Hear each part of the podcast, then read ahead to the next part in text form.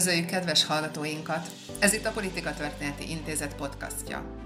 Az állami intézményrendszeren kívül működő, kiemelten közhasznú kutatóhelyként és szellemi műhelyként célunk a történeti kutatás és a széles értelemben vett társadalomkritikai gondolkodás népszerűsítése. Podcast sorozatunk helyet ad a múltunk történeti folyóirat, a társadalomelméleti műhely és a napvilág kiadó témáinak, valamint emlékezett politikai beszélgetéseknek is. A most következő adás házigazdája a múltunk történeti folyóirat. 75 évvel ezelőtt, 1946. március 12-én végezték ki Szálasi Ferencet, Magyarország háború végi miniszterelnökét és úgynevezett nemzetvezetőjét, akit a népbíróság kötél általi halálbüntetésre ítélt háborús bűncselekmények elkövetése miatt. Ezen évforduló apropóján egy nagyobb témáról, a fajelmélet, fajbiológia és antiszemitizmus kérdéséről, illetve mindezek tudományos és közéleti megítéléséről fogunk beszélgetni. Üdvözlöm a kedves hallgatókat, a Múltunk történeti folyóirat nevében Ignác Károly vagyok. Vendégeink pedig Kund Attila szociológus. Mindenkit köszöntök és köszönöm a meghívást. Illetve Paksa Rudolf, a Történettudományi Intézet munkatársa. Üdvözlöm a hallgatókat! Először ugorjunk vissza a szállasi kivégzésétől az 1920-as évek közepére, Metlen István miniszterelnök nevéhez fűződő konszolidáció időszakának végére. Egy nemrég megjelent, a múltunk folyóitban megjelent tanulmányból fogok felidézni egy történetet. 1926-ban különös per kezdődött a budapesti törvényszéken. A néhány nappal korábban elhunyt országos ismertségű orvosprofesszor Bársony János özvegye arra kérte a bíróságot, hogy semmisítse meg néhai férje végrendeletének egyik pontját. Egészen pontosan azt, amely az akkor még nem nagykorú évalányokat eltiltotta volna attól, hogy olyan férfival köszön házasságot, akinek a vére zsidó vérrel keveredett. Tehát nem hétköznapi ügyes per indult akkor. Az ezt bemutató tanulmány szerzőjét, Kundatilát kérdezem, hogy ki volt ez a Bársony János, illetve miért lehet érdekes számunkra az ő mondjuk így megdöbbentő végrendelete. Bársony János szülésznőgyógyász professzor volt, az a Baros utcai nőgyógyászati klinika igazgatója, aki az 1920-as évek elején a Budapesti Egyetem rektori tisztségét is betöltötte. Ez azt kell tudni, hogy ugye akkor még az orvosi kar is a, a Tudományegyetem része volt, tehát nem külön egyetemként működött.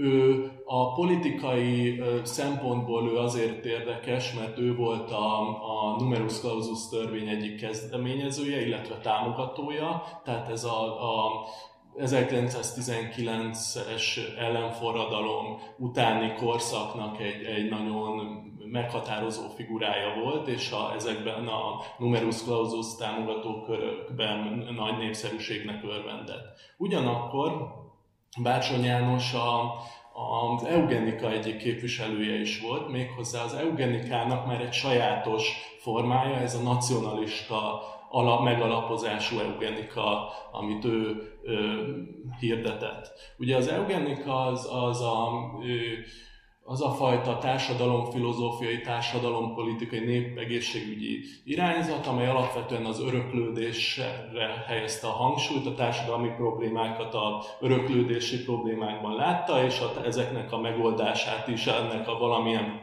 fajta befolyásolásában vélte felfedezni. Ez, ez ugye nem, egy, mondhatjuk, hogy egy ilyen közszellem volt, vagy Igen. egy, tehát hogy nem, nem egy eredetben jobb volt. Pontosan, ez nagyon fontos, tehát amikor ez megjelent Magyarországon a 20. század elején, akkor igazából ennek az egyik a fő orgánum az a 20. század című folyóirat volt, az, amely akkor különféle értelmiségeket, a legelején még viszonylag heterogén, később azért határozottan ez, ezt a polgári radikális értelmiséget képviselte. de Jászi Oszkár. Jászi Oszkár például, és hát például, hogy egy, mondjak egy nevet, aki Jászi Oszkárhoz is kapcsolódik, ugye Magyar József, aki akkor ugye egy fogorvosi praxist vitte, amúgy minden, egy baloldali gondolkodó, gondolkodó volt, ő is ez egyik jelentős képviselő és hirdetője volt ennek az irányzatnak, de a mondjuk konzervatív oldalról például már Teleki Pál is a, az elején részt vett ezekben a vitákban, és, és tényleg ez egy nagyon heterogén társaság volt. Tulajdonképpen ez egy olyan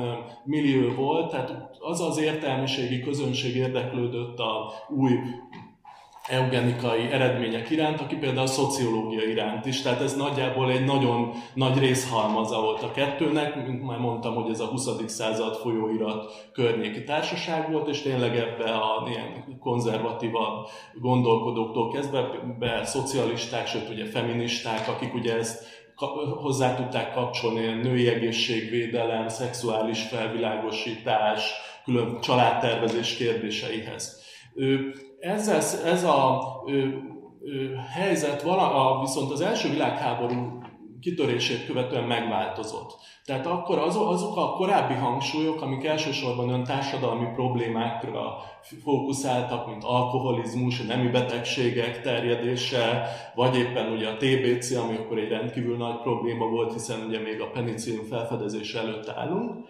Ettől a, a háborúban ugye egy új helyzet állt elő, és egy olyan, először ugye voltak olyan faj típusú ötlet, vagy elképzelések, vagy hát ilyen vágyak, hogy akkor ez majd az egészséges, és hogy a, a, a, a rátermettebbnek a győzelmét fogja okozni, tehát a, a kitörésekor, és, hogy a, és ugye ez, ez a típusú megközelítés ugye viszont nagyon hamar megváltozott, hiszen tulajdonképpen mi történik a háborúban, kik azok, akik a fronton meghalnak, azok a legéleterősebb fiatal férfiak, még az előtt, hogy családot tudnának alapítani. És akik a hátországban maradnak, akik katonai szolgálatra alkalmatlanok, ők fognak családot alapítani, ők viszik tovább a nyilván alkalmatlanabb ö, ö, biológiai ö, ö, hátterüket. És Mondják ez, ezt a, igen, az ez akkori a, Igen, tehát hogy ez, ez, a, ez a fajta, igen, tehát hogy itt, itt, meg, itt, itt azokra a korábbi társadalmi problémáktól egyfajta egy, a, a nemzeti uh,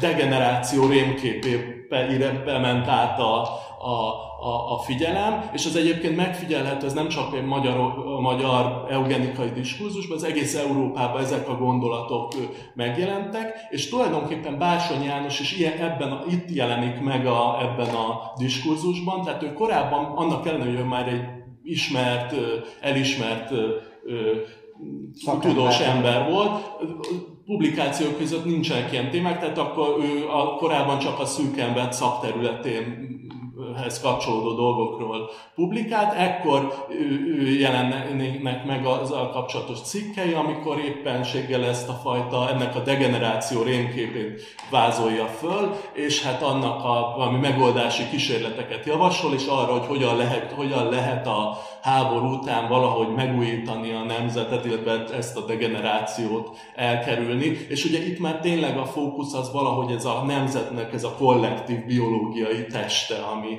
tulajdonképpen érdekes lesz, és ő e-, ettől kezdve egyre hangsúlyosabban nyilván itt ilyen kérdésekbe vélemény, sőt az is megfigyelhető, hogy már, már egyre inkább a saját szakmájába, tehát a nőgyógyászaton belül is inkább a hangsúly ebbe az irányba mennek át. Tehát amikor már arról beszél, hogy igazából a nőgyógyászatnak nem az a célja, hogy a betegek életminőségének javítása, gyógyítása, hanem a nemzet reprodukciójának a biztosítása. Uh-huh. És ez akkor nagy hatás volt, annak ellenére, hogy ő nem volt egy nagy, nagy annyira termékeny szerző ebben a, a tárgykörben, mint például a Méheli Lajos, aki, a, aki talán a legismertebb szerző, fajbiológus szerző. Na, nagy hatás gyakorolt ezekkel a megnyilvánulásokkal, a, a, amit folytatott a 20-as évek elején, és ezt később is, már halála után is sokszor idézték ezeket a, a gondolatait. Tehát, hogy akkor ez a, a ha jól értem, akkor ez a nacionalista eugenika, vagy afelé elmenő, az egyre inkább áttelítődik, nyilván a korszellemmel együtt, ugye antiszemita képekkel, és, és, és, és így, így válik így már egy teljesen jobboldali... Pontosan, és egy olyan típusú, tehát a, a azokkal a fajta toposzoknak a beemelésével, amint például a korabeli ilyen antiszemita a sajtóban máshol megjelentek, a, ami a különféle nagyvárosi kultúra, a tömegkultúra, az a, ugye a civilizációt is, és ugye ez is egy nagyon érdekes a Bársonynál, hogy ő szembeállítja ugye a romlott, bűnös nagyvárost, a, a romlatlan vidékkel, és mint a, a vidék, a parasztságot, mint egy tiszta forrást jelöli meg, ami meg biológiailag is megújíthatja a, a, az elkorcsosodó városi lakosságot. És ez, ez igazából bizony szempontból már azért eltér a, a klasszikus eugenikától, hiszen a klasszikus eugenika azért valamennyire egy a korabeli kapitalista viszonyoknak a egyfajta igazolásaként ugye azt állította, ugye, hogy a, a társadalmi hierarchia az valamennyire egy ilyen biológiai hierarchiát is jelent, és éppen az alsóbb néposztályok túlzott szaporodását is egy veszélynek írták le. Bársony ezzel szemben már, már ugye ezt az elcsökevényesedett elit, ami részben kimutathatók ilyen antiszemita toposzok el. Itt is részben meg ugye az, ami, ami nem, feltét, nem közvetlenül egy antiszemita, de ami, ami szintén egy ilyen közkeletű elképzelések voltak, ugye ez a nem ez a hagyományos elitnek a, a elgyengülése és igazából itt, itt vannak, akik, és valószínűleg ez nem alaptalan, hogy például a, a Szabó Dezsőt említik meg, aki szinte ugye, hogy a parasztság, mint, a, mint ahogy a, a nemzet megújításának a lehetősége, csak ugye a Bársonynál ez mind ez egy ilyen biológiai volt hangsúlyozottan. Egyébként visszatérve az antiszemitizmus kérdésére, az az érdekes, hogy nyilván Bársonnál világos volt az ő antiszemita álláspontja e, ezekből a szövegekből is, és a, az ő, ő közéleti megnyilvánulásaiból, például ugye a numerus clausus ban betöltött szerepében, viszont ezekben a nyilván cikkeiben, beszédeiben sok, tehát a, a kor antiszemita szerzőihez képest egy visszafogottabb hangot üt meg, tehát sosem ragadtatja magát olyan otthonba és ilyen durva stílusa, mint például a már említett Méheli Lajos, aki gyakran nagyon tényleg ilyen szélsőséges hangot üt meg, vagy nem is beszélve arról a Kelt Sándor nevű, íróról, aki meg valami egészen ö, extrém antiszemita megnyilvánulásokat tett. Ehhez képest Bársony egy sokkal visszafogottabb, inkább utalásszerűen ö, jelennek meg ezek kérdések nála, és igazából visszakapcsolódva ehhez a történethez, tehát ami az ő magánéletét illeti, ezért is nagyon érdekes, hogy a nyilvánosságban a, a többi antiszemitához képest egy mérsékeltebb hangot megütő valaki a saját magánéletében mennyire erőteljesen egy antiszemita hát beállítódást hát zsidó, zsidó vérről beszél. Én pont, igen. igen.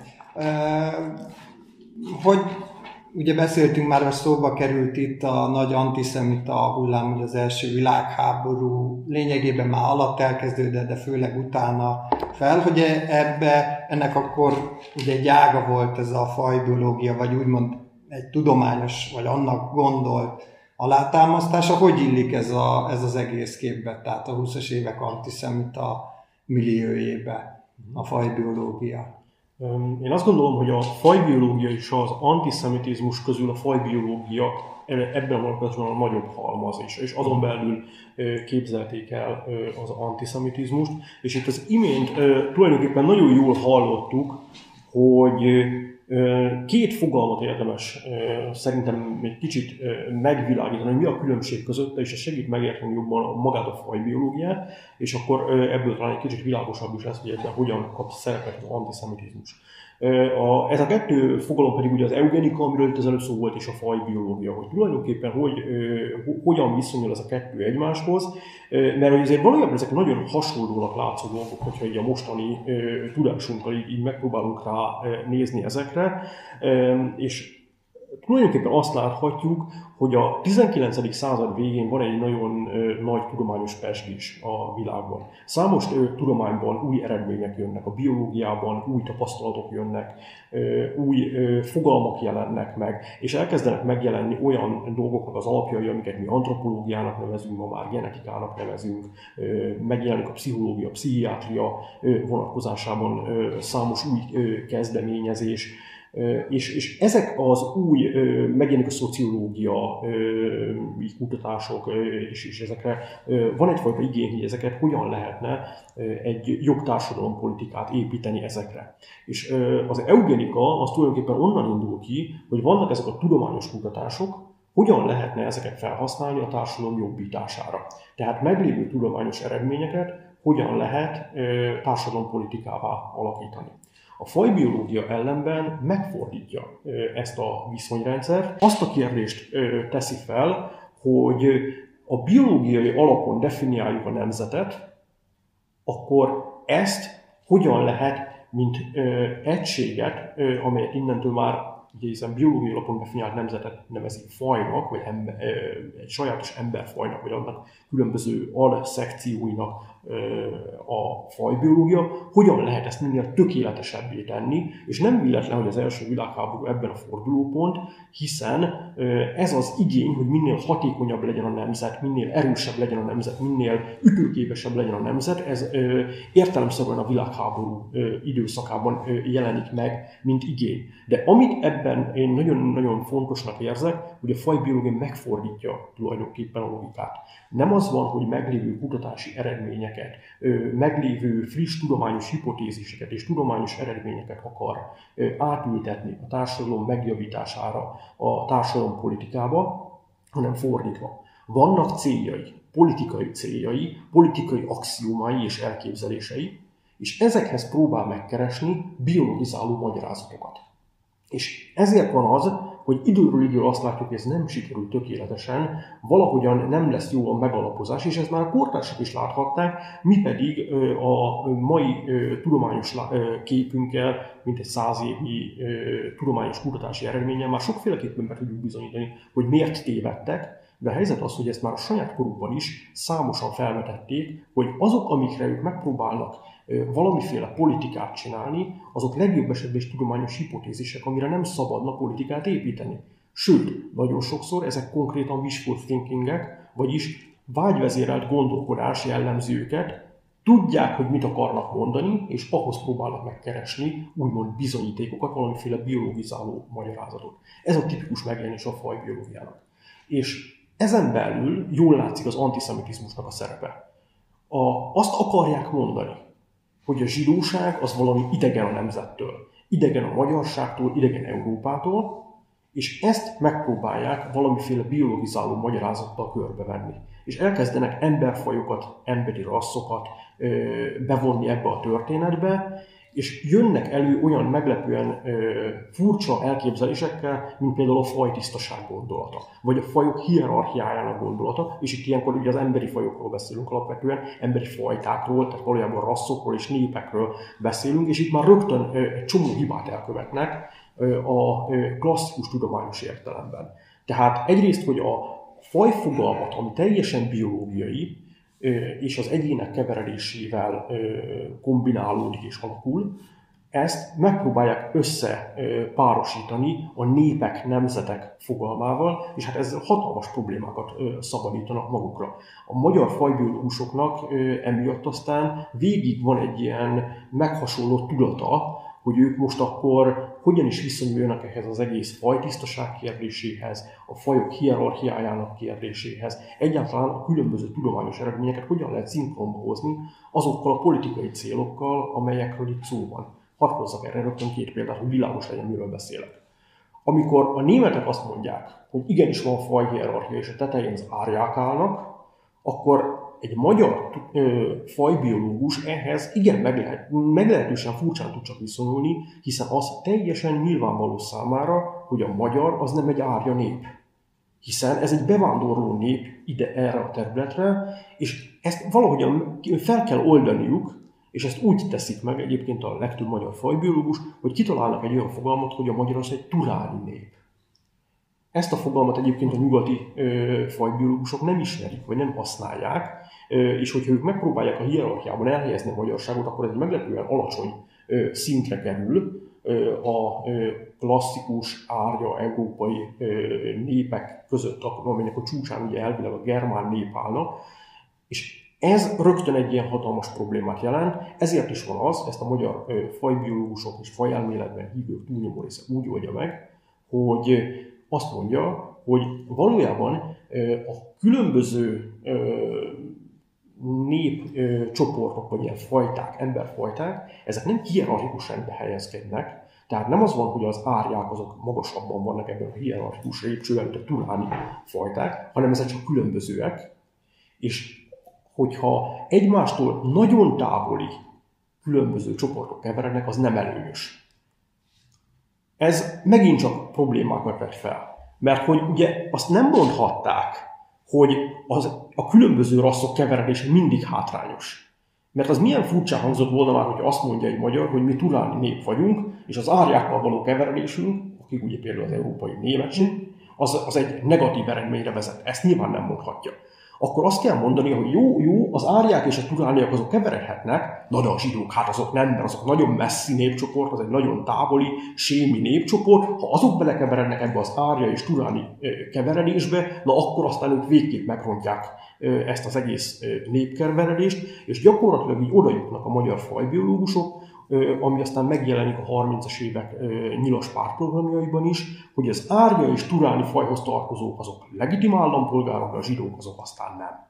Tehát, hogy jól látszik, hogy mi volt a politikai cél, amit megpróbáltak egy ilyen biologizáló magyarázattal megközelíteni. Nagyon sok érdekes dolog felmerült, én most csak arra azt kérdezném meg, hogy ugye a, a 20-as években járunk, és, és amikor ugye a német ö, fajtisztaságról, fajelméletről beszélünk, ugye akkor mindenkinek Hitler, 30-as évek, a német birodalom, a maga politikai, gazdasági hatalmával jut eszébe, de hogy van ez a 20-as években? Tehát amíg ugye az eugenikánál röviden kitértünk rá, hogy az egy korszellem, tehát hogy abszolút nem magyar történet, és nem csak, hogy, hogy mi a helyzet a 20-as évek fajbiológiával. Tehát ugye Németország akkor egy, egy levert ország, nincs akkora hatása, mint mondjuk a 30-as években Hitler is ugye lényegében egy német politikában nem egy szereplő, ember, hogy, hogy ilyen, van már német hatás, vagy vannak kölcsönhatások, vagy mi, mire tudnak építkezni a magyar fajbiológusok? Akkor már megfigyelhető egyébként egy német hatás, és egyáltalán a, a, egy nyugati ö, ö, angol száz hatás is. Ö, nagyon érdekes egyébként, hogy a, ezeket a, a mondjuk a 20-as évek fajbiológiájának a, a előzményeit, vagy, vagy azokat a szellemi inputokat, amiket különböző helyről összeszedtek. Így nagyon fontos megjegyezni azt a fajta klasszikus 19. századi fajelméletet, ami még nem egy, tudomány, ami nem egy tudományos, természettudományos irányból érkezett. Ugye ez a Gobineau, Groff és Houston Stuart Chamberlain nevéhez fűződik, és tulajdonképpen ez, a, ugye ez egy, inkább egy ilyen irracionális jellegű, inkább ilyen klasszikus történetfilozófiának tűnő szövegek, amelyeknek rendkívül nagy hatása van ebben a körben, de tulajdonképpen még ezen a körön kívül is. Tehát, hogy, hogy itt van egy olyan érdekes ellentmondás is, hogy annak ellenére, hogy ezek a, magyar, ezek a 20-as években magyar fajbiológusok fő, leginkább a természettudományos háttérrel rendelkeznek, sőt a saját állításaikat is erre, erre a, a természettudományban, vagy a tudományos pályájukon kivívott tekintélyre építik, ugye ezek olyan pályafutások, ami ettől a fajbiológiától független eredményekkel értek el. Tehát, hogy lényegében méhelés, meg bársony is, van egy, talán azt is mondhatjuk, hogy ma is elismert orvosi Igen. tevékenységük, Igen. gyakorlati vagy elméleti, és ezt kihasználva, hogy ők egy szellemi tekintélyek, vagy mondjuk úgy az értelmiségi elit, tudományos elit részesei, ezt használják ki ahhoz, hogy az egyébként általunk már nem tudományosnak, vagy teljesen tudománytalannak tekintett fajbiológiai nézeteiket is terjesszék. Pontosan, tehát hogy ez, ez Méhelinél nagyon megfigyelhető, tehát a szövegeiben is hivatkozik az ő akár ilyen privát kapcsolataira, bizonyos professzorok, akár az egyetemi előadásaira, akár a szövegeinek a külön, alakja, hogy rengeteg lábjegyzettel, mindenféle nyelveken, és hát ott valóban azért egy komoly tudományos karriert futott be, tehát ugye Méheli Lajos ő a, a talán legnagyobb magyar herpetológus, ugye a herpetológia az a zoológiának az az ága, ami a kétéltőekkel és a hüllőkkel foglalkozik, és több olyan állat van, aminek, amit ő azonosított, tehát a latin elnevezésében ez a méheli uszként vagy hasonló módon benne van, és még egyébként ez csak egy ilyen zárójeles megjegyzés, én még találtam olyan biológiai szakcikket, ilyen nemzetközi folyóiratban 2000-es években jelent meg, ami Méhelinek ilyen századforduló környéki angol nyelvű cikkét citálja, hiszen azok a típusú ilyen anatómiai és morfológiai kérdések, azok nem avultak annyira, tehát az most is releváns. Tehát ő tényleg egy nagyon jelentős alakja a, a magyar biológia történetének, és ő ezt, ezt nyilván ezt ki is használta, ezt a tekintélyt, amit ezzel a, a eredményeivel kivívott. De visszatérve az előző gondolatomra, hogy ennek ellenére nagyon érdekes, hogy ő is nagyon sokat emlegeti Chamberlain-t, aki ő ugye Chamberlain egy angol születésű, de, de Németországban élő író volt, aki rendkívül nagy hatást gyakorolt ez erre a típusú ö, ö, fai antiszemita elképzelésekre, ugye ő a, a, a, összekapcsolt ezzel a germán kultusszal, a, a Wagner kultuszhoz is kapcsolódott, ugye Bayreuthba költözött, és őt, a, őt Magyarországon is nagyon sokan komolyan olvasták, és nagyon érdekes, hogy nem csak ez a jobb oldal, szélső jobb oldal, hanem a, általában az értelmiségi közönségben is sokan azt gondoltak, igen, a korszak egyik jelentős gondolkodója, lehet, hogy túlzásokra ragadtatta magát a fai kérdésekbe, de hogy ő semmiképpen sem egy ilyen természettudományos megközelítést fej, ö, ö, forszírozott, hanem sokkal inkább egy ilyen eszéisztikus, szépirodalmi stílusban írta. Ennek ellenére nagy hatással volt a magukat a természettudományos kutatóként meghatározó fajbiológusokra is, és, és főleg ebben a körben, tehát ebben a ami ugye volt a Cél című folyóirat, amit egy időben Méheli főszerkesztette, már előtte is sokat írt oda, ott ebben a 20-as évek elején hát egy egészen szinte ilyen Chamberlain kultusz volt, tehát ott, ahol a legnagyobb az európai kultúrtörténet legnagyobbjaihoz hasonlították, tehát Mozarthoz, Bachhoz, és, és, és, és fordítások jelentek meg tőle. Nyilván akkor sokan olvastak, ugye ő németül írt ered, tehát hogy ő, mivel már akkor már tizedek óta Németországban működött, tehát eredetileg is németül publikált, de ezeket is nyilván sokat olvasták, de, és ez egy nagyon fontos forrása ennek a társaságnak. De ugyanakkor megfigyelhetők az, hogy, hogy azért már voltak bizonyos kapcsolatok más kutatókkal, tehát akik tényleg már egy ilyen természettudományosabb alapon, vagy hát annak látni kívánt alapon végezték a tevékenységüket, tehát hogy például Méheli Lajosnak egy bizonyos Hermann Lundborg nevű svéd ilyen, hát nem is tudom minek mond, de eugenikus volt a, egy, egy példaképe, és a, a, a, aki egyébként szintén erőt már egy ilyen fai alapú ö, elképzelést ö, ö, hirdetett, és, és emellett egyébként megjelennek például az Észak-Amerikai Egyesült Államok beli példák, tehát amikor, ami, egy, ami szintén egy nagyon érdekes része ennek a, a fajbiológiának, tehát hogy egyáltalán a fajbiológus diskurzusban megjelenik ez a fejlett nyugat és az elmaradott Magyarország dihotómiája, amit ugye ismerünk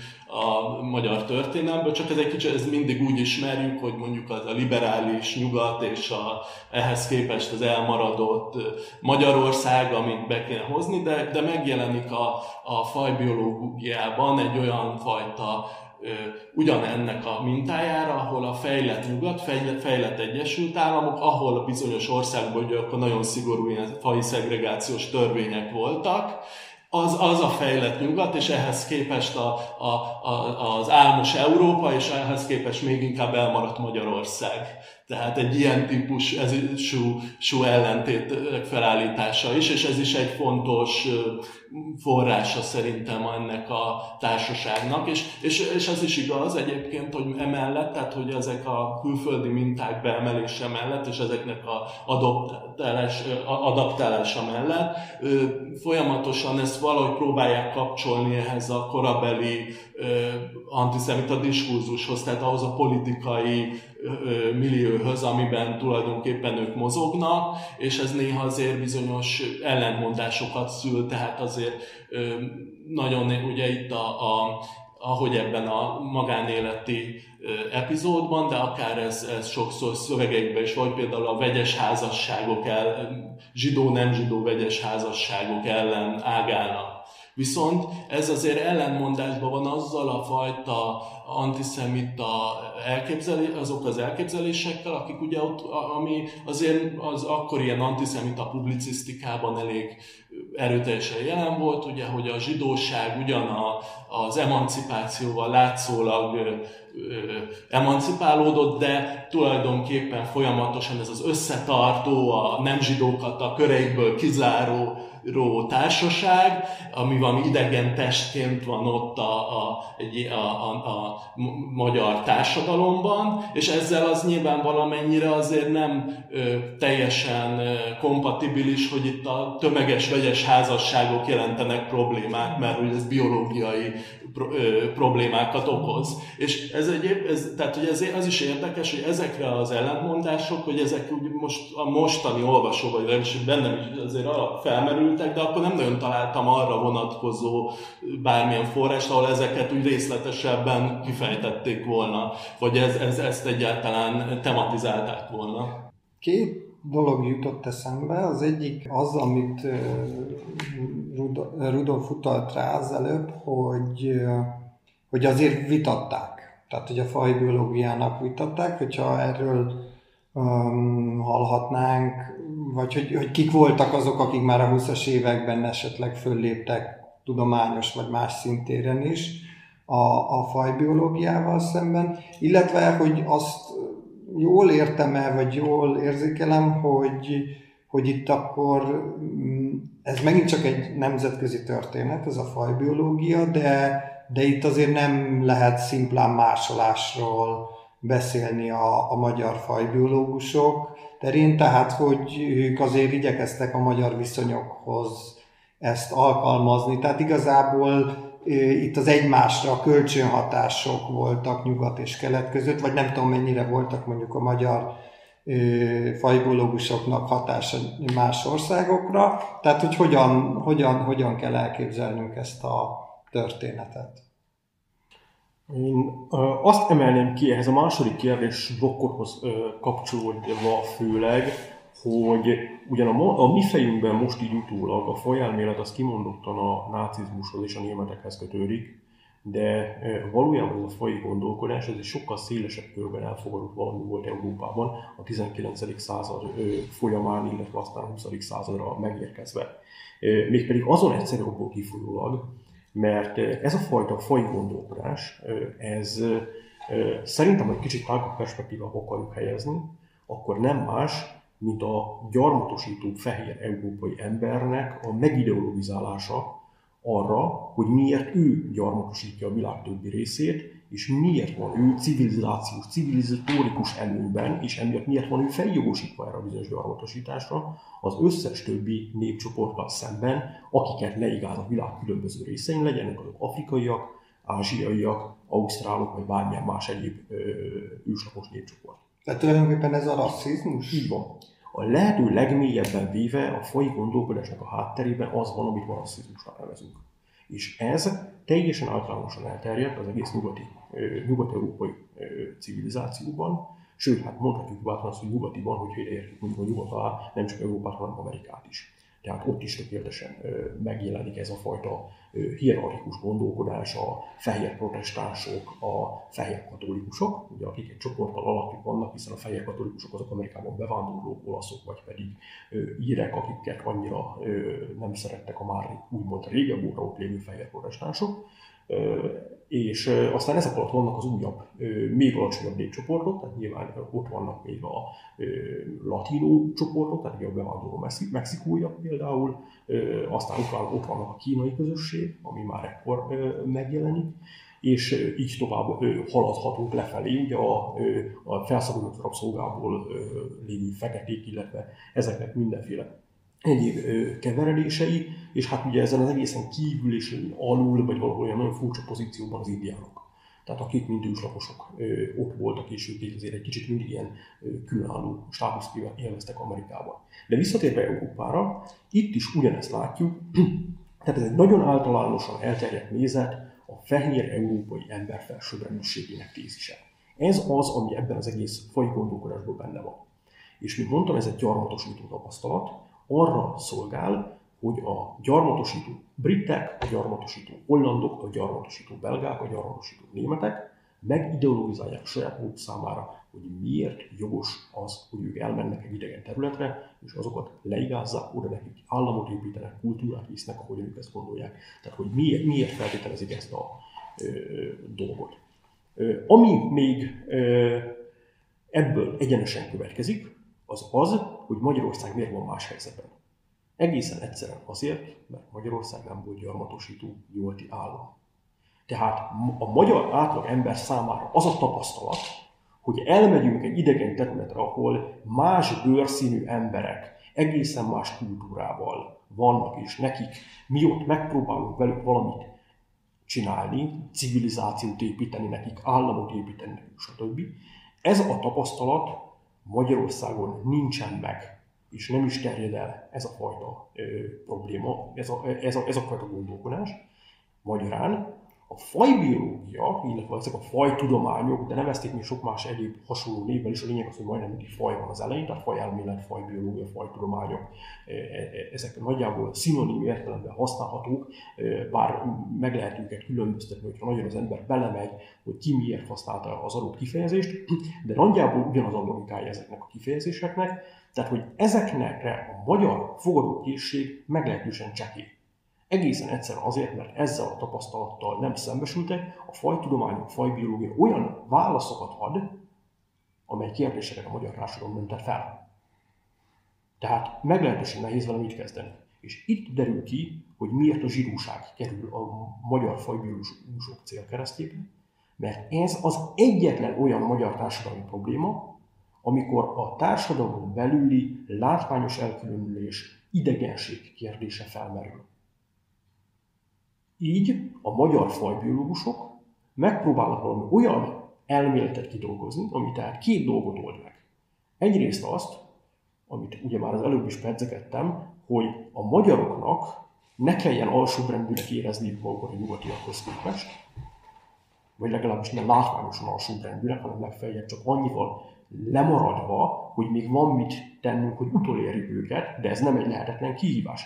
Mert ugye azért azt mit se állíthatták, hogy a magyarok azok alsóbrendűek a nyugatiakhoz képest, mert ezért ez egy nehezen kommunikálható üzenet lett volna.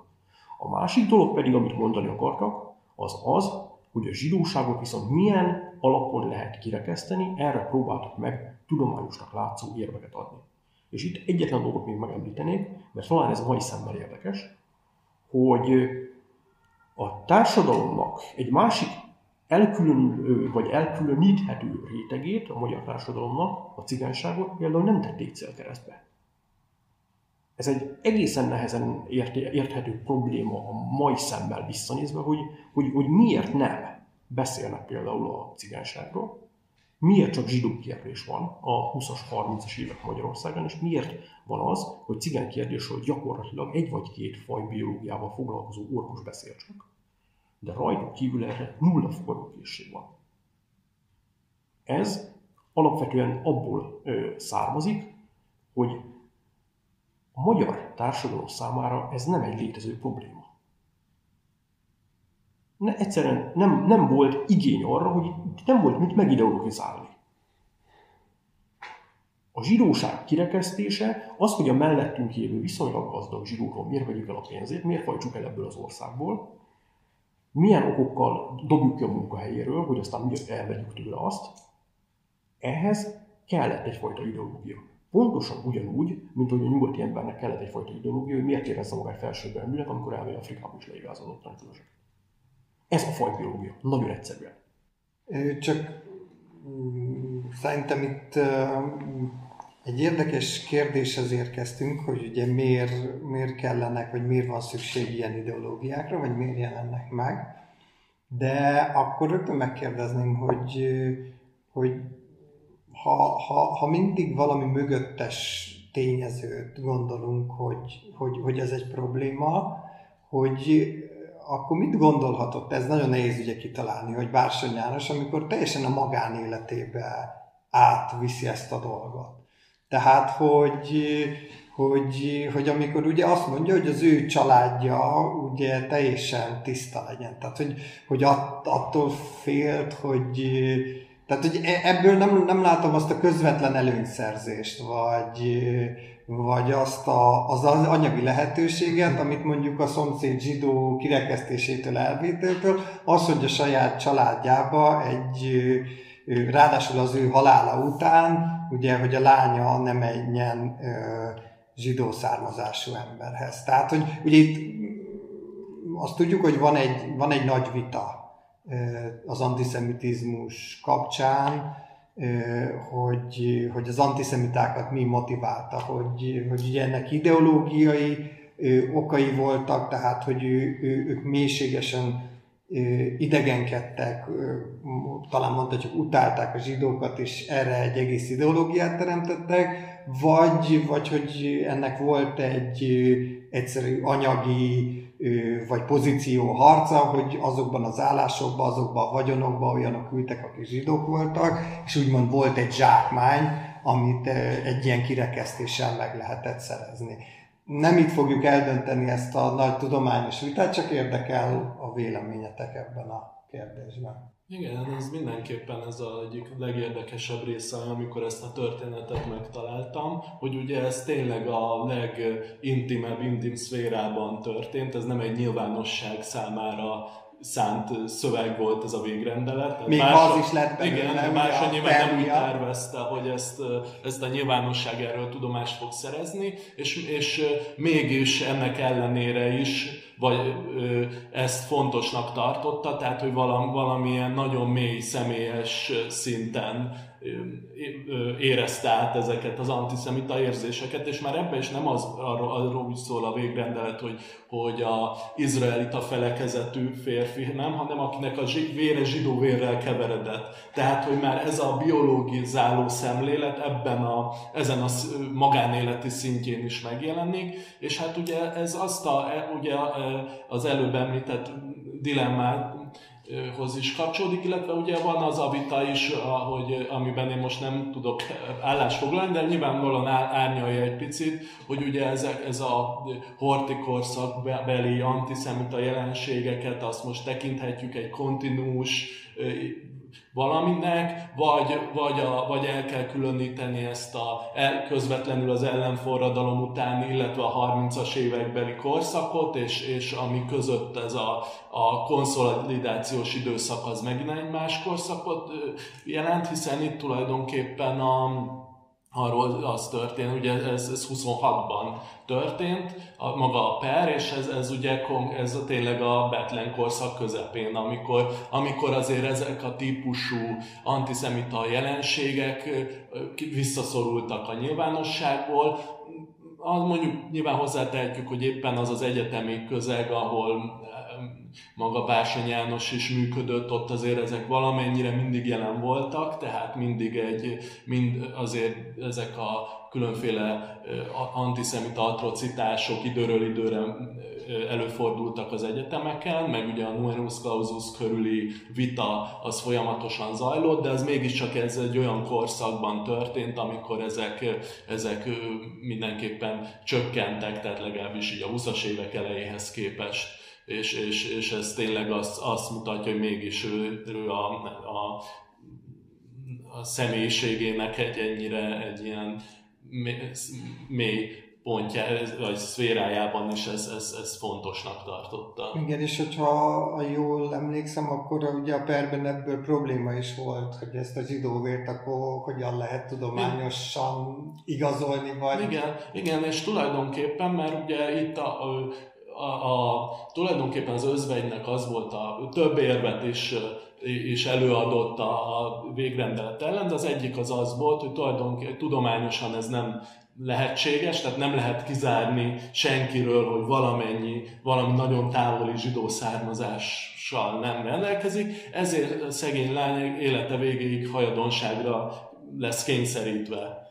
És, és akkor azok a a családtagok, tehát akik tulajdonképpen ezzel nem értettek egyet, tehát akik a, a végrendelet fenntartása mellett voltak, ők ugye, és az ő ügyvédeik a, a, úgy érveltek, hogy erre megvannak a tudományos eszközök, tehát most már egy vérvizsgálat alapján is meg lehet ö, ö, állapítani valakinek a, a zsidóságát, és egyébként itt érdekes módon Méheli Lajos neve is felmerült a perben, sőt volt olyan ö, ö, szereplő, aki Méheli beidéz, mint szakértőként való beidézését is javasolta. Erre nem került sor, de ez nem véletlenül, hiszen éppen amikor ez, a, a elég ilyen homályos fogalmak, hogy ez a faj, fajta, hogy hogyan is lehet meghatározni. Ugye itt, itt a, pont ebben a korszakban nagyon népszerűek voltak a különféle ilyen vérelméletek, ami egyrészt ez, ez teljesen érthető is, hiszen ugye akkor már a genetikából már sok mindent lehetett tudni, tehát ugye már a, de még az a mai a DNS mai modelljét még nem fedezték fel, vagy nem írták le, de már kromoszómákat lehetett ismerni, ezért lehetett tudni, hogy ott valamilyen fehérjékkel van. Tehát akár ez, ez, ez az, hogy a vérrel vérből meg lehet állapítani valamit, az, az nem volt feltétlenül, nem csak egy ilyen szélső jobboldali elképzelés volt. Ugyanakkor nyilván a vérnek van egy ilyen kulturális mint egy kulturális toposz is, és akkor így a kettő együtt ez, a, ez, ez nyilván nagy, nagyon hatásos volt, és hát ennek egyébként éppen Méheli Lajos volt Magyarországon, aki, a, aki ezt ö, külön próbálta hirdetni. Egyébként ez nem volt egy teljes, akkor is már ez egy elég bizonytalan elméletnek tűnt, legalábbis amiket ő próbált kifejteni, hiszen ő tulajdonképpen azt mondta, hogy a egy-egy, vagy hát nyilván nem a saját kútfőből, hanem különféle nemzetközi irodalmi mol leszűrve, de tulajdonképpen az, hogy egy-egy adott etnikai vagy fai csoportban a, a, a vércsoportok meg, megoszlása az egy az állandó. Tehát, és akkor ebből a megoszlásból lehet eldönteni, hogy melyik ez egy ilyen azonosító. Viszont ez, ez egy nagyon érdekes, ez nem az egyénekről szólt, ez ilyen nagy csoportokról, és ebben is van egy ilyen körkörös érvelés, hiszen ahhoz, hogy először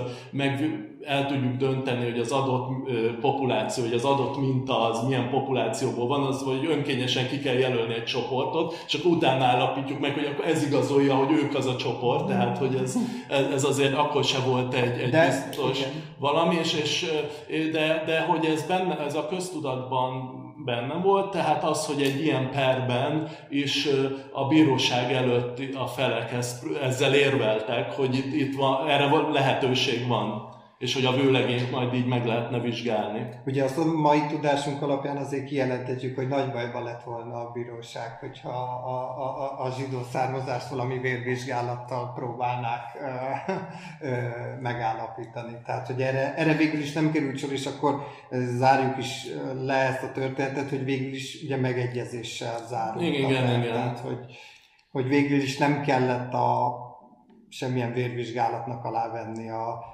Bársony Évának a férjelöltjeit. Nem, és akkor a, a férj az bizonyította a, a szerv ortodox származását ötödízig és akkor ez tulajdonképpen ez a lezárult ez a történet, de egy rendkívül érdekes és olyan szempontból is érdekes a történet, hogy ez a korabeli nyilvánosságnak milyen szegletei ígért el, tehát hogy a, az estnek címlapsztoria is volt a per. Bocsánat, egy nagyon apró dologban azért hadd vitatkozzam veletek, vagy hadd tegyek valamit helyre. kor viszonyai között vérvizsgálattal nem lehet kimutatni a zsidóságát valakinek. Korabeli szerológiai vizsgálatok még nem tartanak ezen a szinten, a, B, 0, RH pozitív, RH negatív, ilyen szinten tudják a vért vizsgálni, és ezzel csak annyit tudnak csinálni, hogy a csoportok statisztikát, tehát a csoportokra tudnak statisztikát mondani, hogy melyik csoportban gyakoribb az A, melyikben a B, a 0, az RH pozitív vagy az RH negatív vértípus, de az a fajta vérvizsgálat, amikor az örökítőanyagot kezdjük el vizsgálni 1940 előtt nincs. Tehát vérből, tehát egy csepp vérből megmondani, hogy a zsidóé vagy magyaré, vagy valami más csoporté, ez 40 előtt teljesen. De persze, és hát nyilván az, az amit ugye mondtam is, ez a, a Méheli féle javaslat is, ugye amit ő írt, az is erre csoportokról szól csak, és ugye a vércsoportok megoszlásáról. Tehát ezért is nem kérdés, hogy mit, fog, mit tudott volna mondani, hát tényleg beidézi a bíróság, hogy egy adott egyénnek a vizsgálat alapján próbálja ezt megállapítani. Igen, és ez egy, ez egy nagyon érdekes kérdés, ezt általánosabban tesszük föl. Ugye, amikor ugye visszamenőleg nézzük a két világháború, vagy mondjuk így konkrétan a holokauszt előtti antiszemitizmus, akkor, a, akkor ugye nagyon az akkori szövegek a mai szemmel nagyon durvák, ugye itt vagyunk a holokauszt ügyben, tudjuk, hogy hova vezetett ez a történet, történészek meg ugye mindig szokták hangsúlyozni, hogy a korabeli ö, helyzetből kell kiindulni, ö, vegyük figyelembe, függetlenül attól, hogy ezt azért arra is felszokták használni, hogy felmentsenek bizonyos szereplőket ö, a kimondott szavaik és pláne a tetteik alól. Tehát, hogy ez egy, egy nagy vitakérdés, de az igazi az, hogy, hogy tényleg az akkori emberek, akár értelmiségről beszélünk, akár a közemberekről, azok azoknak a, hogy, hogy tűnhetett ez, hogy most ez a fajbiológia, ez tudomány, ez nem tudomány, vitatott tudomány, alá lehet-e támasztani, és hogy ebben volt-e, volt-e valamiféle eltolódás. Tehát, hogy mondjuk, ahogy a 20-as évek meg a 30-as évek között ugye ha nagyon leegyszerűsítünk, akkor politikai meg ideológiai szempontból egy egyértelmű jobbratolódás van, hogy ez, ez úgymond így a tudományban is, tehát hogy a fajbiológia egyre, vagy a fajelmélet egyre elfogadottabb, egyre úgymond tudományosabbá vált, vagy, vagy mindig kétséges maradt a megítélése. Azért ez már a 20-as években is sem, egyáltalán nem számított egy elfogadott ö, paradigmának. Tulajdonképpen egyébként még a, a politikai jobb oldalok berkeiben sem itt nagyon vigyázni kell, mert nagyon sokszor nagyon félreérthető a nyelvhasználat, és ez, ez, ez még most ha újraolvassuk ezeket a szövegeket, néha azért nagyon, nagyon zavarosak ezek, hogy most akkor faj, de hogy az milyen értelemben faj, tehát vannak... Most emberi fajnak, vagy nemzet, igen, egyszerűen nemzetnek Igen, vagy valami olyasminek, ugye szó, ami mondjuk, amit etnikumként mondunk, tehát hogy ez, ez vagy, vagy a nemzet szinonimája, és egyébként ez, nem, ez szintén ez nem csak egy magyar, hogy erről már szó volt, sajátosság, tehát az, hogy race, nek a különböző értelemben való használata. Itt ugye a magyarban még az az érdekes, ugye, hogy itt, itt a faj, tehát nincs ez a race és species különbség, ami persze abba is be lehet menni, még az, azok is ennél is bonyolultabbak, de hogy itt, itt már, már hogy visszatérve az előző gondolathoz, hogy például volt egy Kis Sándor nevű szerző, aki egy ilyen, a szarvasi evangélikus tanítóképzőnek volt egyébként a tanára sokáig igazgatója, és ő ennek a 10-20-as évek antiszemita publicisztikájának egy ilyen jelentős alakja volt. Tehát ő, ő, őtről azt szokták mondani, aki egy személyében megtestesíti a, az átmenetet az ellenforradalom előtti, tehát ez, a, ez az első világháború alatt megjelenő ilyen antiszemita ö, ö, diskurzus, és a, a, az ellenforradalom után. És ő neki van erről cikke, hogy ő deklarálja, hogy ezt a, ő a fajt és a zsidósággal kapcsolatos faj elképzelését deklaráltan nem biológiai értelemmel használja. Ugyanakkor vannak más szövegeiben, tele vannak biológiai és ilyen orvosi hasonlatokkal, tehát amikor korság, meg hasonló típusú kifejezéseket használ. És nyilván más szereplőknél is megfigyelhető, hogy hogy akár politikusoknál, hogy néha használják ezt a, ezt a nyelvet, de de máskor meg nem. Sőt, ugye Gömbös Gyula ki is fejti egy, par, egy nemzetgyűlési felszólalásában, hogy, a, hogy ez a faj, ez, ez a Méheli professzor által hirdetett módon nem fogható fel, és tulajdonképpen elhatárolódik ettől a típusú biológiai faj felfogástól. Miközben pedig azt tudjuk, hogy Gömbös nagyra tartott egyébként Méhelit, vagy baráti igen, kapcsolatban is voltak, de mégis igen. Gömbös nem nevezhetjük faji alapú igen, antiszemitának. Igen, vagy legalábbis biológiai faj alapú. Másfelől viszont azt látjuk, hogy mondjuk a fajvédő pártnak a különböző ilyen helyi szervezetei, rendezvényei, a pártvacsora és hasonlókon, ott Méheli Lajos és mások vendég előadók, és, és ahogy ez talán Vonyó József fogalmaz, vagy beszélt erről, hogy tulajdonképpen a Gömbös, ő nyilván egy politikus volt, ő neki nem, ő nem volt egy tudományos ambíciói, vagy nem gondoltam, nem akar teoretikus lenni, tehát nyilván ezek az ellenmondások, ezek ilyen szempontból érthetőek, tehát ő nyilván olvasott ezt is, azt is felhasználta, de, de ugyanúgy, aki egy inkább egy, mondjuk egy értelmiségi figura, ugye Zsilinszki, ő, ő is, e, ő is elhatárolódik tulajdonképpen a, attól a nagyon biológiai faj értelmezéstől, de mondjuk az ő újságjában, a szózatban is megjelennek ilyen cikkek, sőt, és, és ő is, tehát nála is van egy ilyen kettősség, és, és emiatt néha nagyon, tehát nagyon kell figyelni, hogy, hogy az, amikor az ember ilyen korabeli szövegeket olvas, hogy mert nagyon könnyen ezeket félre lehet a mából érteni. Hadd egy mai hasonlattal. A 20-as, 30-as évek fajbiológiai az körülbelül olyasmi szerintem, mint ma a science fiction. Tehát van valami alapja, van valami köze a tudományhoz, van valami elképzelés arról, hogy ez talán még ebből valami igaz is lesz, előbb vagy utóbb be lehet bizonyítani, és talán úgy lesz, de azért nem tudomány, a tudomány nem veszi komolyan, és társadalompolitikát végképp nem kéne ráépíteni. És akkor itt még egyetlen kérdésedre válaszolnék is, hogy ez a, amikor valaki ilyenekben hisz, vagy, vagy ezeket próbálja az életére alkalmazni, amit ugye az előbb mondtam, hogy tulajdonképpen egy megideologizálása ez a fajta rasszizmus a nyugati felsőbbrendűségnek, illetve magának a gyarmatosításnak, akkor ezt érdekből teszi el, vagy pedig egyfajta ilyen meggyőződésből. Én szerintem ez nem, nem ennyire szétválasztható. Tehát én azt gondolom, hogy amikor az embernek valami az érdekébe áll, akkor hajlamos azt megideologizálni, mert van egy pszichés igénye arra, hogy ez valamiféle tágabb keretbe rendezve szükségszerűnek, jónak tűnjön, és bizony erre használjuk nagyon gyakran az ideológiákat. Ez egyfajta ilyen ideológiai vakság. Aztán, amit még szerintem érdemes ebből látni, hogy ezek az emberek, akikről most itt beszélünk, ezek a méhelyi Bársony János és hasonlók, ők ezt nem egy politikai terméknek tekintették. Tehát ezek nem azok a politikusok voltak, akik ezeket az elméleteket fölkapták, felmutatták a szélsőjobb szavazóinak, és akkor tudták, hogy ezekkel lehet őket hűíteni, és akkor beállnak a csapatba.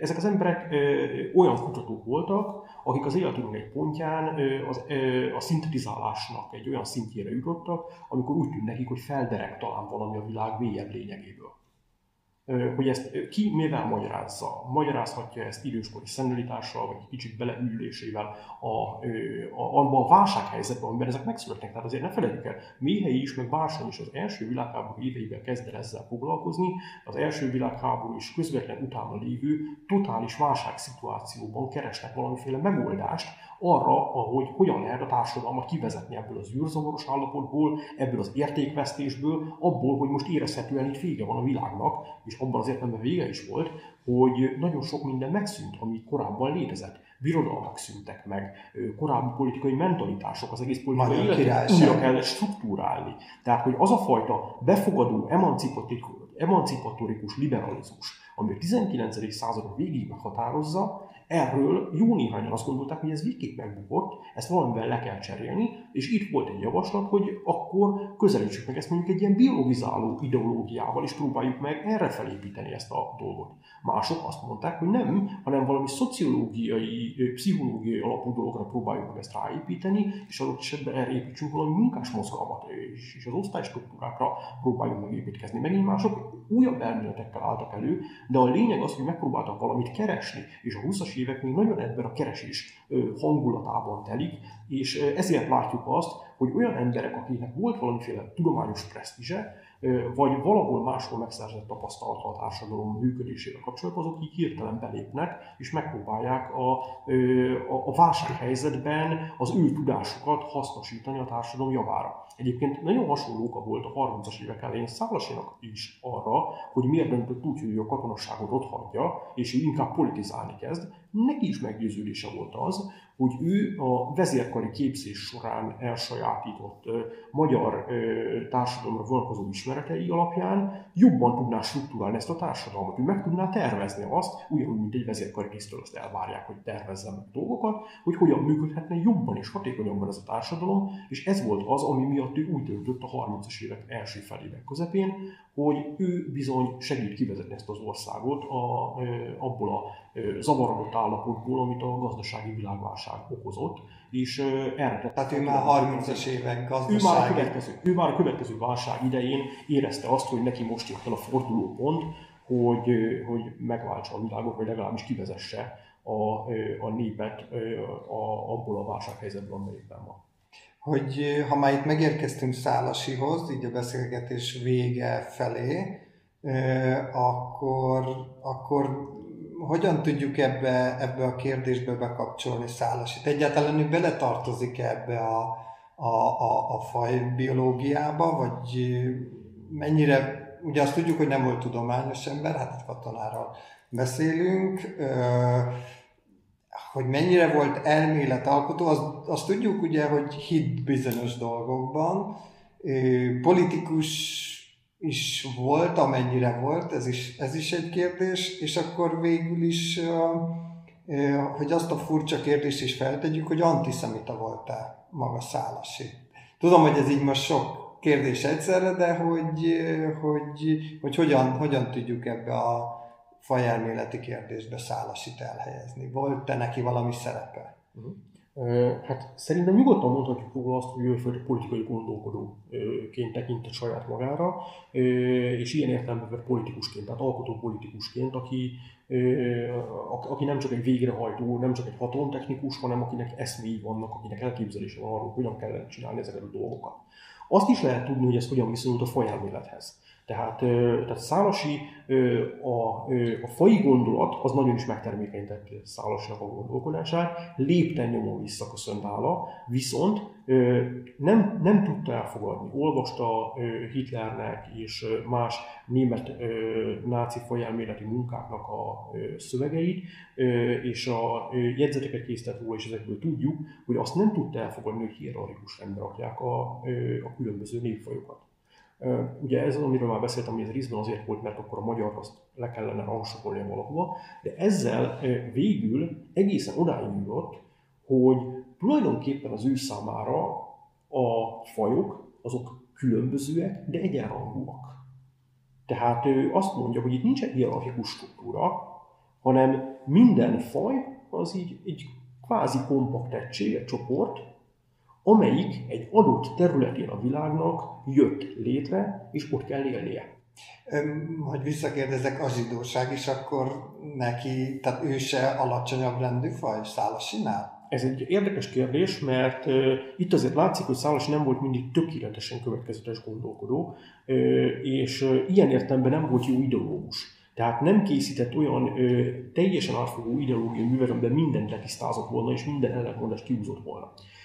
Tudjuk azt, hogy Szálasinak is vannak olyan megnyilvánulásai nem is kevés, tehát hogy, hogy van benne egy nagyfokú zsidó gyűlölet, zsidó ellenesség. És emiatt a zsidókat a naplójában gyakran hasonlítja poloskákhoz, kártevőkhöz, baktériumokhoz, tehát, tehát, tehát hogy abszolút ilyen negatív képekkel él, amelyek egyébként a korabeli, biologizáló, szélsőjobboldali, hogy tetszik, náci a antiszemitizmusnak a tipikus szóképei a zsidóságra, a zsidóság idegenségének a kiemelésére és kártékonyságának a bizonyítására. Tehát ezekkel a hasonlatokkal éltek. Ez ott van Szálosinál is.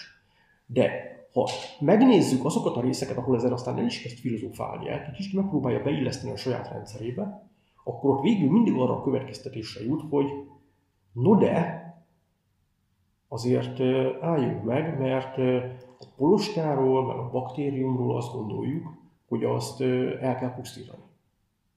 De a zsidók azok emberek, ugyanolyan teremtett emberek, Isten teremtményei, mint amilyenek a magyarok.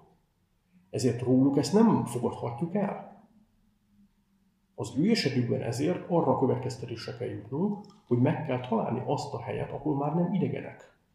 Ezért menjenek vissza és alapítsák meg Izraelt. Mert ott van az ő hazájuk, ott ők nem idegenek. Ott kell nekik élniük.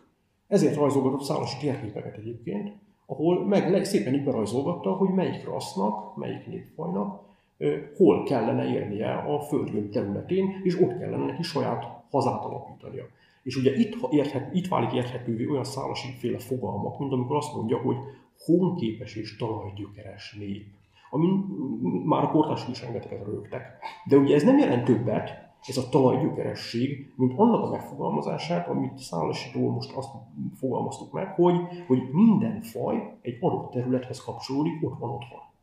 Ha onnan elmegy, akkor ott bevándorló és idegen lesz. És nem kéne ezt tennie, mert ezt a fajta fajkeverelést ő nem szerette. Szálasi is ugyanúgy abban gondolkodott, hogy a fajkeverelés az, az, az valamiért nem jó. Ez egyébként, hogyha valaki foglalkozik biológiával, teljesen érthetetlenül áll az előtt, hogy ezt az axiomát miért vették fel a fajbiológusok mindig a saját elképzeléseiknek a axiomái közé, hiszen a biológia azt mondja, hogy a változatosság az életképesebbé teszi az adott csoportot, nem pedig elgyengíti azt. Mondjuk, amikor Szálasit elítélték, ugye 1946-ban, akkor azt hiszem nem ezek a finomságok játszották a főszerepet, sőt mondhatjuk azt is talán, azt megerősített, hogy Szálasi többé ítélték el, amiért ő felelős volt. Tehát, hogy egyszerre volt bűnös és bűnbak is a második világháború után. A, viszont a mai adásunkban ennyi fért bele. Ugye a fajelmélet, a fajbiológia és az antiszemitizmus két világháború közötti történetéről beszélgettünk. A Múltunk folyóirat korábbi számaiban több ilyen tanulmányt is fog, fog találni, aki érdeklődik jobban a téma iránt. A két vendégemtől is tudok ajánlani egy-egy cikket. Korábban Paksa Rudolfnak jelent meg a 2018 per 1-es számba a zsidó kérdéskutató Magyar Intézetről, vagy a tudományos antiszemitizmusról, ez idézőjelben van, Magyarországon. Egy, ez a című tanulmány, ez egy második világháború alatti, a végén úgymond az intézményesülésről szóló történet. A másik pedig ugye a, a friss, a viszonylag friss, ez 2020 per 3-as számba Kundatilától, a már említett fai antiszemitizmus és családi botrány dr. Bársony János végrendelete körül című cikk. Mind a kettőt jó szívvel ajánlom, mert nagyon érdekes és fontos tanulmányok. A Múltunk folyóirat nevében köszönöm a hallgatóknak a megtisztelő figyelmet, és vendégeimnek Kund Attilának és Paksa Rudolfnak a részvételt. Viszont hallásra! Viszont hallásra!